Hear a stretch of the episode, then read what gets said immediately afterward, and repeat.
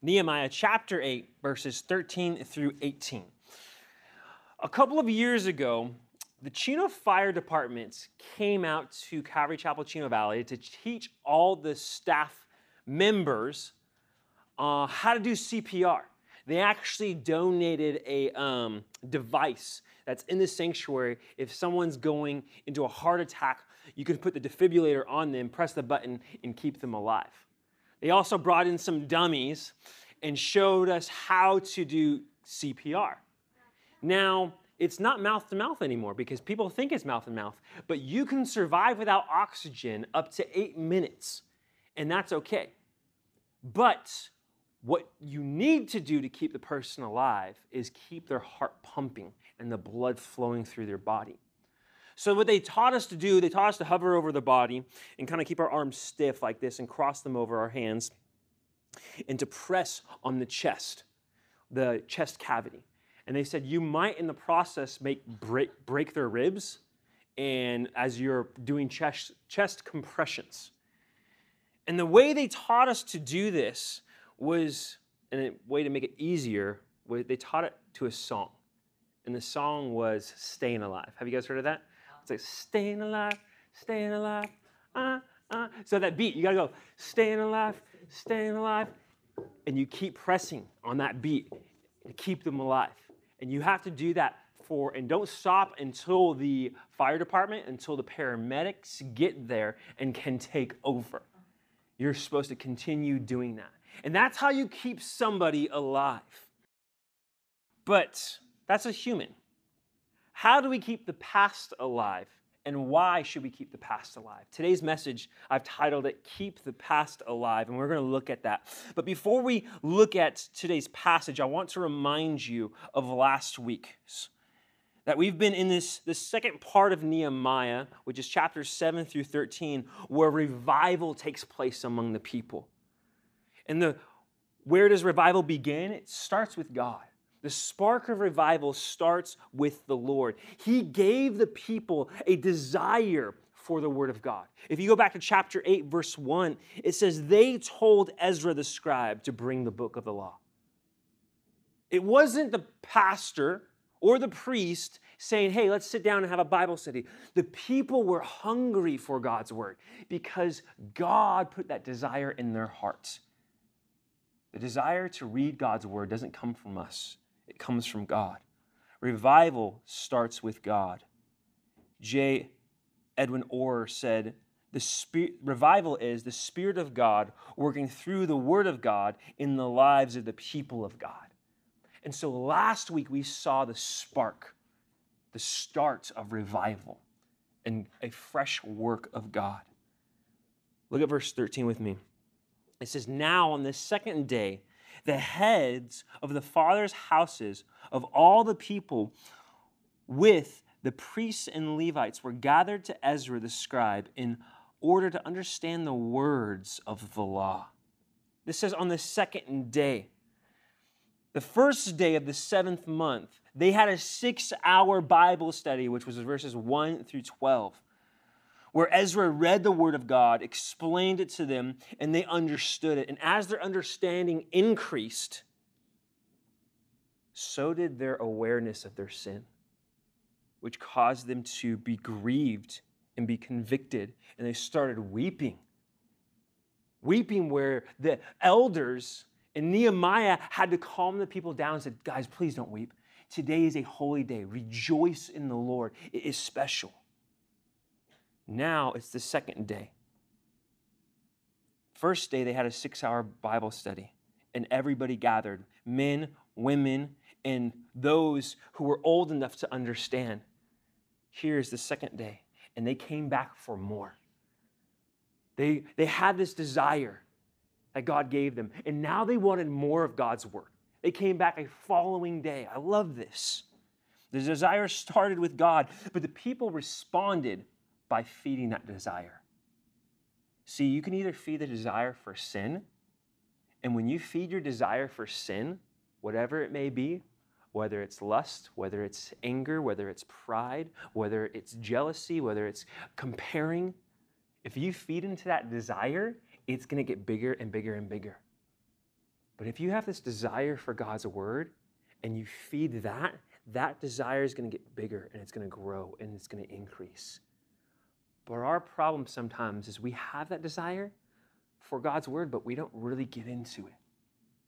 They actually responded and they wanted more. They were hungry for God's word. And so they came back the second day for more of it. But notice who came back. It says the heads of the father's houses of all the people, the priests and the Levites gathered together. They came to have a Bible study. Notice the people that, who, that weren't there the women and those young enough who could understand. It was all the leaders. The fathers came, and they came to get into God's word with the priests and the Levites.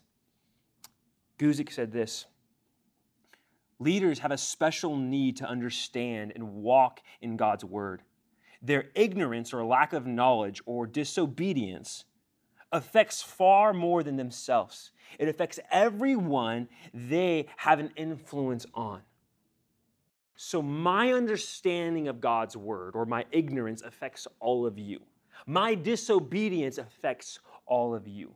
Your parents' disobedience affects you, and their lack of knowledge of God's word affects you as well.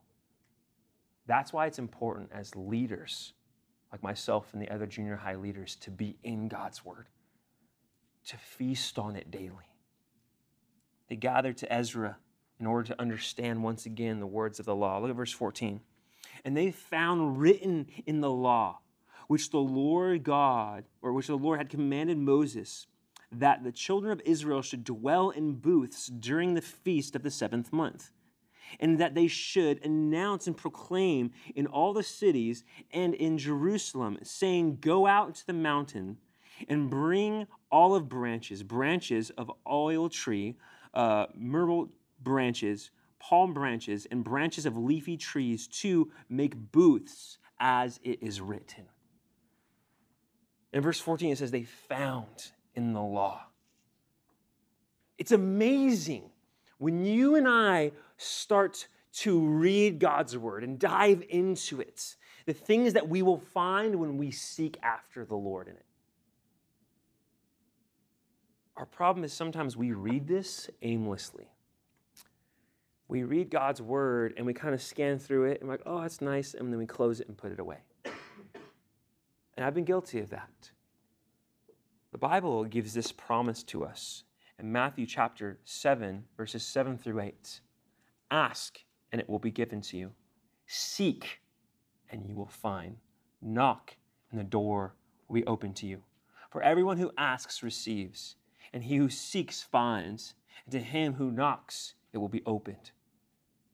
If we are seeking after God and His Word, God's not going to hide Himself. He wants to reveal Himself. He says, If you seek me with all of your heart, you will find me. And so these men gathered together and sought the Lord in His Word.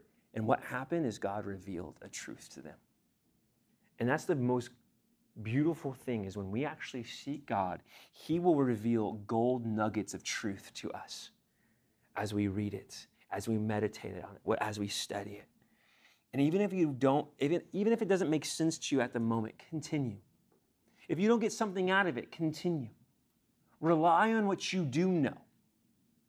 If the Lord spoke to you last week, hold on to that until He gives you something new. He wants to speak to you more than you want to hear Him. So don't read God's word aimlessly. I want to challenge you. When you get into His Word, seek Him and say, God, would you reveal yourself to me? I want to know you through your word. I want to love you. I want to come to know your heart, your will, your expectations, your dislikes, and your likes. Because that's what a relationship's about, right? When you actually have a relationship with someone, you get to know what they like and what they dislike. You get to know their heart, and God wants you to know His heart. What did they find? They rediscovered the Feast of Tabernacles, also known as the Feast of Booths, the Feast of Shelters, and the Feast of Final Harvest. There is four names for this feast, depending on what Bible you have. If you have the NLT translation, it will say the Feast of Shelters. If it's the New King James, it'll say the Feast of Tabernacles. It's all pretty much the same thing. See, here in the United States, we have different holidays, right? We have Thanksgiving, we got Christmas, we have Veterans Day, we got Memorial Day, we got 4th of July. And each one of these days was specifically designed to help us remember. Israel had none of these days because these are U.S. holidays. They had their own feasts, their own holidays where they remembered and they celebrated. This Feast of Tabernacles was celebrated, was, was actually celebrating the last harvest, and it occurred on the seventh month from the 15th day to the 21st day of this month. It was a pilgrim festival, a national gathering of Israel or of Jerusalem and Israel to keep alive Israel's past when they actually lived in temporary shelters in the wilderness for 40 years. Now the main purpose of this feast, there was two purposes here. The first purpose was to remember that the Jews how, where they came from and how they wandered through the wilderness for 40 years. Why did God want them to remember this? Because this was important. It was a lack of faith that prevented them from entering into the promised land. They could have had a short journey from Egypt, walking through the Red Sea and up to the promised land. And if they had the faith and to trust God, they could have gone into the promised land and slain all these giants. But there was 10 spies out of the 12 spies who persuaded the 2 million people that were traveling. And because of that, because they rebelled and they didn't listen to God, didn't remember God, they had to tr- wander the wilderness for 40 years until that generation died off completely. Everyone from 20 years and up had to die off. God had to cleanse them from that unbelief. And He wanted them to remember this. The book that kind of highlights this story is the book of Numbers. Has the worst title. it sounds so boring. You might think it's all about numbers, and the first couple chapters have just a bunch of names, but it actually should be the wilderness wandering because that's what this book's about. The second purpose of this feast was to highlight God's protection and providence, how He protected them along the way, how He opened the Red Sea and allowed them to cross through and drown the Egyptian army, how He protected them on the road for those four years. He protected them and He watched over them. He provided for them food, water, clothing. They had manna every morning. They had water when they needed it. Did you know there are sandals that didn't wear out for 40 years too? Can you imagine having the same pair of shoes never getting worn out for 40 years? That would be amazing. I would love that because shoes can get expensive. I think your parents would love that too. God looked out for them. Says in Leviticus 23 43, speaking of the Feast of Tabernacles. It says, In this will remind each new generation of Israelites that I made their ancestors live in shelters when I rescued them from the land of Egypt. I, the Lord, I am the Lord your God. The purpose of this feast was to remind each new generation that was being raised of what God did in the past, how He rescued them, how He provided, and that He is their God. The hard part with this is guess what? The children of Israel did not obey this feast. If you look at verse 17, it says, From the, since the days of Joshua the son of Nun until that day, the children of Israel had not done so. The days of Joshua was when they actually came in to conquer the land. Hundreds and hundreds and hundreds of years, they did not keep this feast.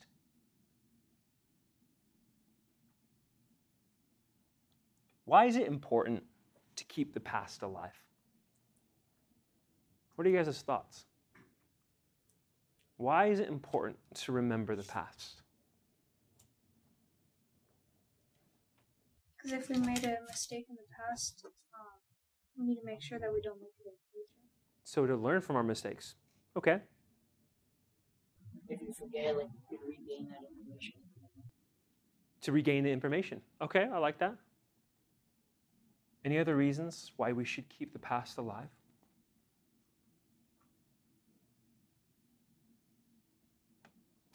It keeps us humble.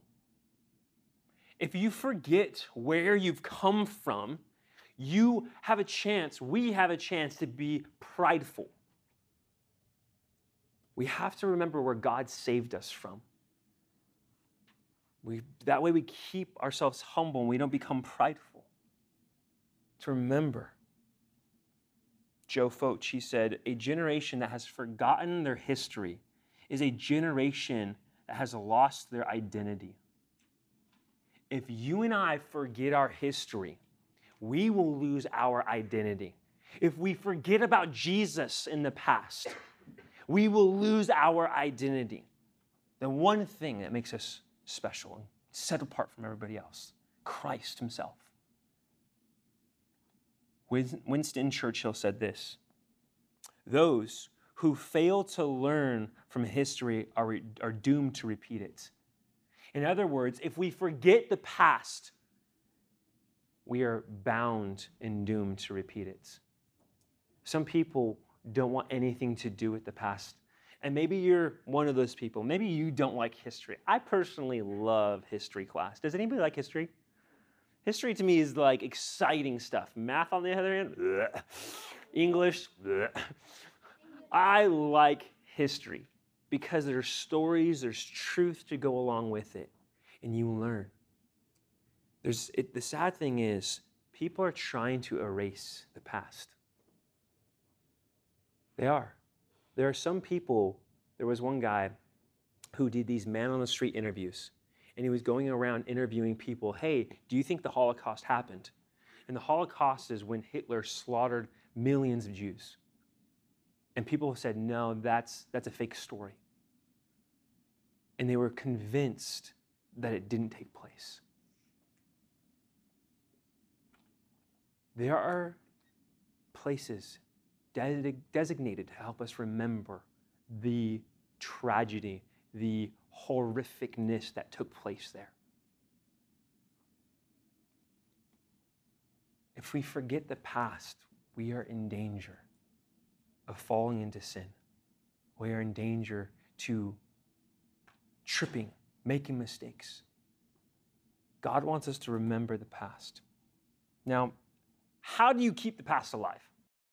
practically? What do you guys think? Zach? What? Writing. Writing it down, are you saying? So, writing down the past helps you remember it, right? I think that's true. Because of what the Jews have written down, we can remember the past because of the Bible.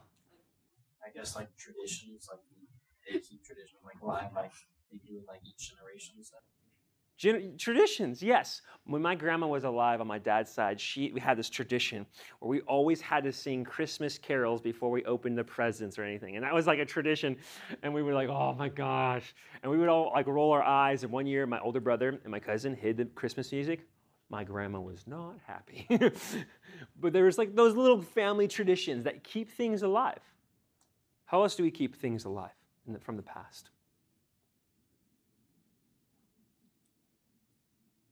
You said writing about it. Anything else? Pictures. Pictures keep moments alive, right? You live in a generation that has phones, and you can take pictures at any moment. Your past is more documented than my past. Pictures preserve the past. Any others? Thoughts? Movies. Movies, films, True. So we talked about writing about it, reading about it helps us keep the past alive, talking about it. When you sit around and talk about moments, we do that with jokes sometimes. You go, "Oh, you remember what he said?" and you start laughing and you because that moment was funny and you want to remember it. Andy, who's one of the high school leaders, he has a document on his phone of funny things people say. And he has now like three lists because they get too long. And he just, anytime someone says something funny, he will write it down because he wants to remember it. to keep those memories alive. Think about it. When you have someone that has passed away, memories start to fade from them. And it's important to remember those people, the sacrifices, the impacts they had. Do you guys know, even for camps, why we make t shirts and sweatshirts? So you can remember.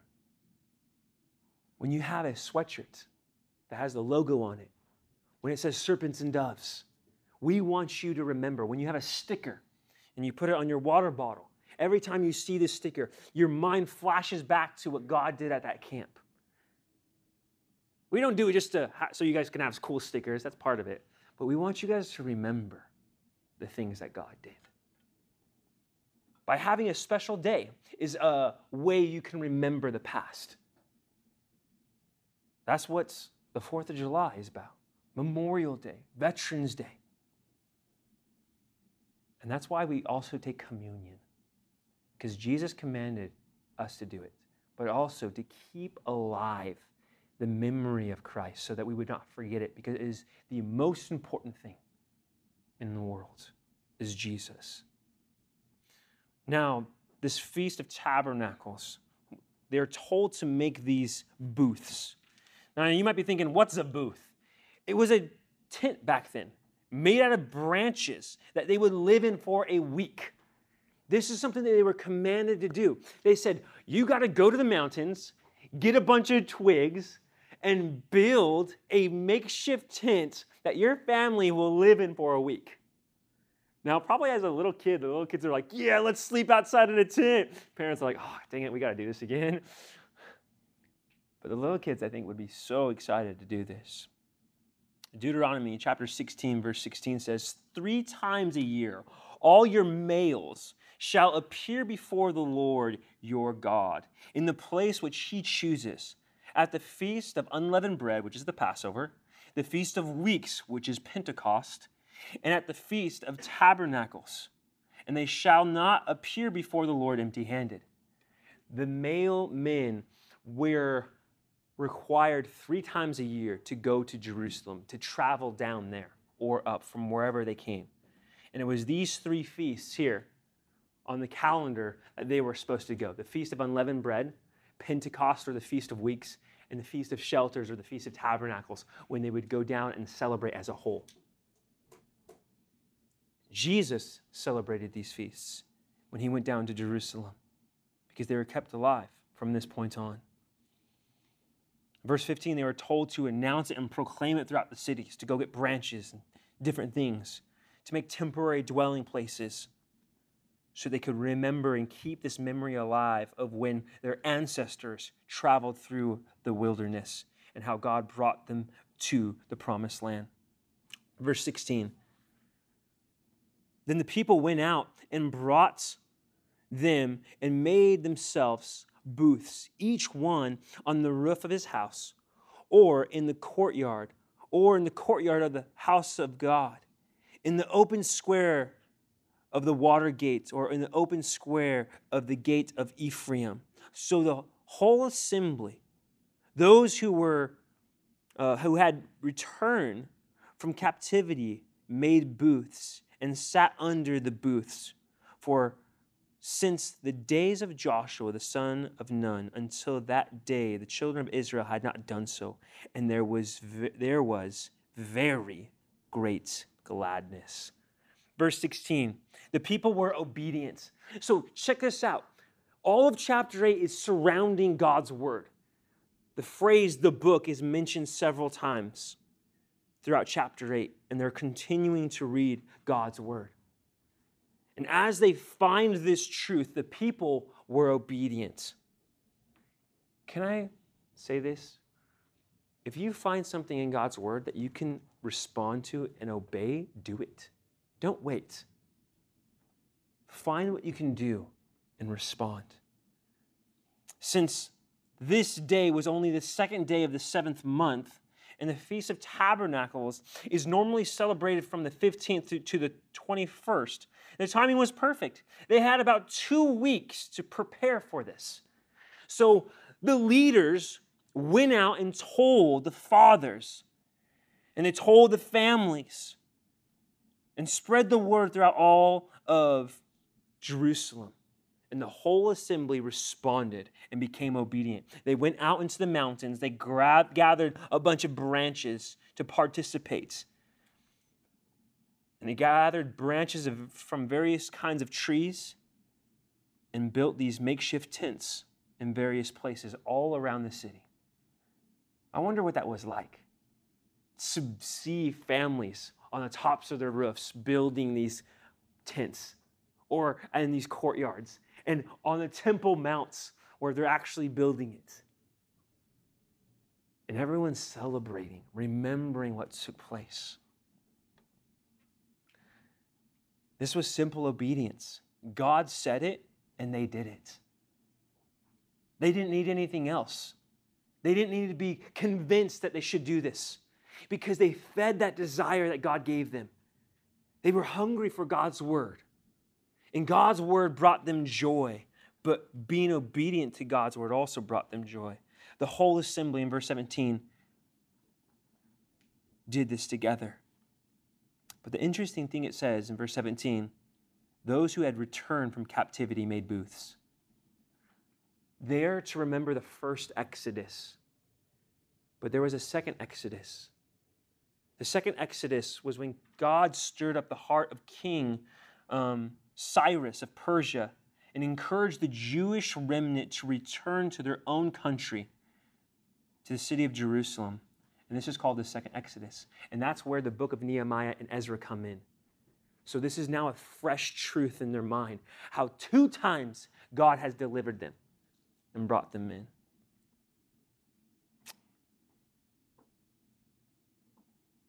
They didn't do this throughout their history on occasion, only a couple times we see in the Bible they actually celebrated the Feast of Booths or Tabernacles. But it was never to the capacity that they did it here with such joy and everybody participating. And because they didn't practice this, they often forgot the past. They forgot the past. What are some negative side effects of forgetting the past?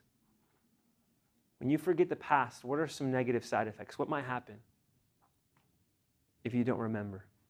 Might make mistakes that you'll You might mis- make mis- the same mistakes and repeat those same mistakes over and over because you don't learn.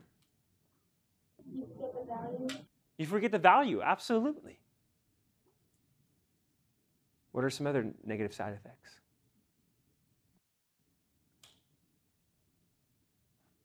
You forget uh, uh, like what people have done. Yeah, you forget what people have done in the past. You forget the joy. Kind of like what you said, you forget the people and the traditions. So like if you forget the traditions, you don't really remember the people. Absolutely. I think the biggest thing is if we don't keep the past alive, we're going to forget God. God lives in the present, but He teaches us lessons through the past. And over and over throughout the law, throughout Leviticus, throughout Exodus, Numbers, and Deuteronomy, God says, keep these things, lest you forget. Lest you forget the God who delivered you. Lest you forget my loving kindness. Lest you forget, and all these things come upon you. He knew how humanity is so forgetful. We are forgetful as human beings, and we need to be reminded. We need to do our job to keep the past alive. Now, there's certain things like Paul the Apostle. He says, I forget the past, pressing forward to those things that are ahead. There are certain things you need to let die. If you did a sin in the past and you prayed, God, forgive me of that sin, let that die. He has forgiven you the first time you've asked. And that needs to be forgotten. The past that needs to be kept alive is God's word, remembering the crucifixion, the blood that was shed, remembering the real reason behind Christmas that God took on the form of a baby, lived a perfect life, and died a sinner's death. He did this because God can't die. And there was a way he had to give a sacrifice, his life, for ours. There are negative consequences in forgetting. Think about it. If you forget that you had a test tomorrow and you show up to school, what happens then? Ooh, if you forget you had a test and you forgot to study, or if you forget the paper that you were supposed to turn in and you arrive at school and you're like, Mom, I don't have my paper. And she goes, Too bad. if we forget, causes ramifications. But when we remember, it helps. And that's what actually Psalm 77. This guy was struggling in his relationship with God. He said, even the thought of God, he gets upset because he was looking at all of his problems. But it says when everything changes, when he actually remembered God in the past. And he started meditating on what God did in the past and talking about what God did in the past. That changed his mood. That changed his perception. That changed his mindset. Memory is important. God wants us to remember. And notice, if you have your own Bibles, at the end of verse 17, it says, And they were very great. There was very great gladness because of their obedience. There is joy in hearing the word of God, but there's greater joy in doing it and being obedient. So we can hear God's word, but the, where they actually found the greatest joy is in practicing it. That's the greatest joy, is when we live out God's word and we see Him working.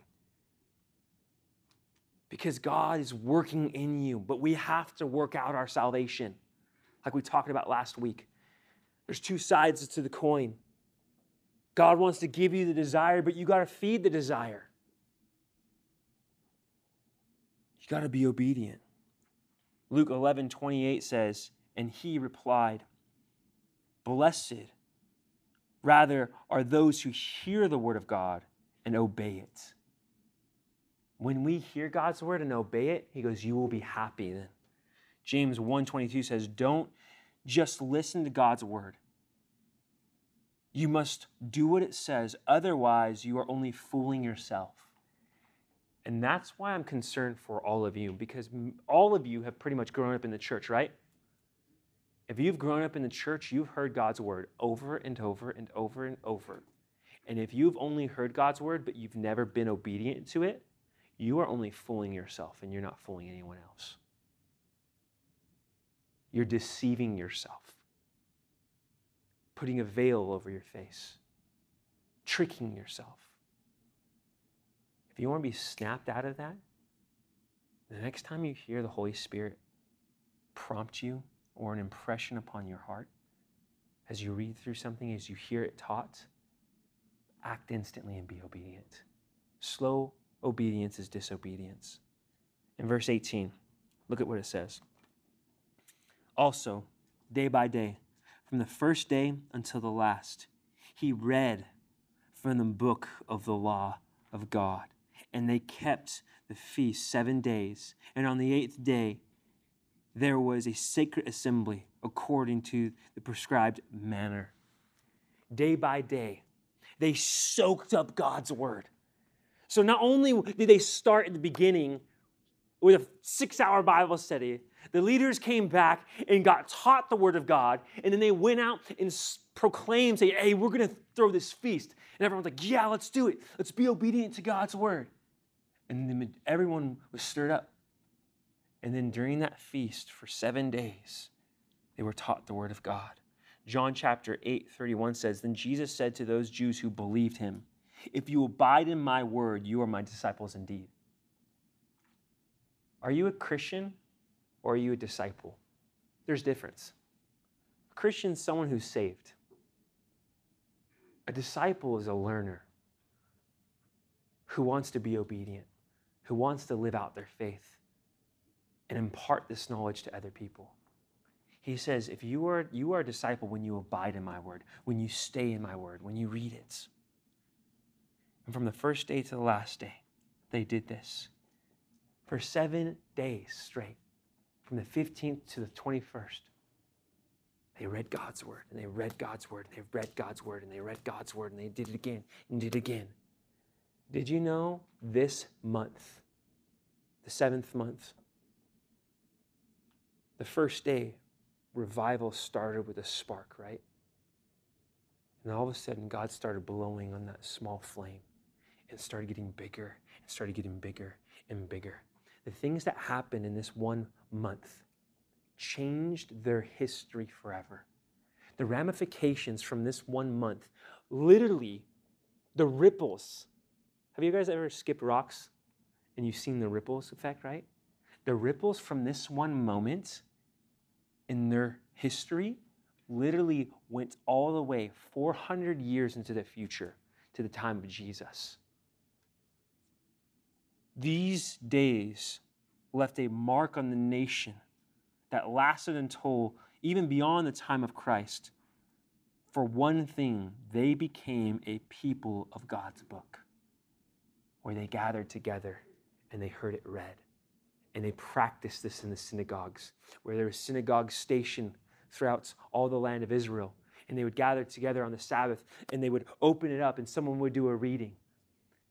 From this day forward, they started to treasure God's word. Are you guys going to start treasuring God's word from this day forward? I pray that you guys would allow God to work in and through your lives and that you would see the change and transformation that will take place when you respond to God. When He gives you that little bit of a desire and you act on it and see what He can do. Don't only read God's word, but read it with the purpose to seek out to know the Lord Himself to experience Him, and then also to be obedient, to do it. I read this verse last week, but I'm going to close with this verse. In Ezra chapter 7, verse 10, it says, For Ezra had prepared his heart to seek the law of the Lord and to do it, to teach its statutes and its ordinances in Israel. Are you preparing your heart to not only read God's word, but to seek God in it and then also to apply it to your lives? When you do that, you will actually experience the joy that they did. And can I tell you from experience, there's nothing better. When you actually respond to God's word and do what He says, your joy will increase and enhance. I'm not the biggest person about evangelizing. Sharing my faith is awkward. This is my comfort zone here. But when I went to New York, because I believe the Lord put it on my heart to go share my faith in New York, which was out of my comfort zone, I did it. And the Lord gave me favor.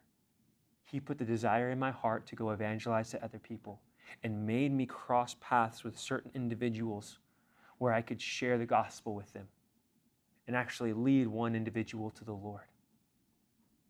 And there was so much joy in that process. And I said I would do it in a heartbeat. Sign me up again. I want you guys to experience that. But we have to be obedient. Be obedient in the small things.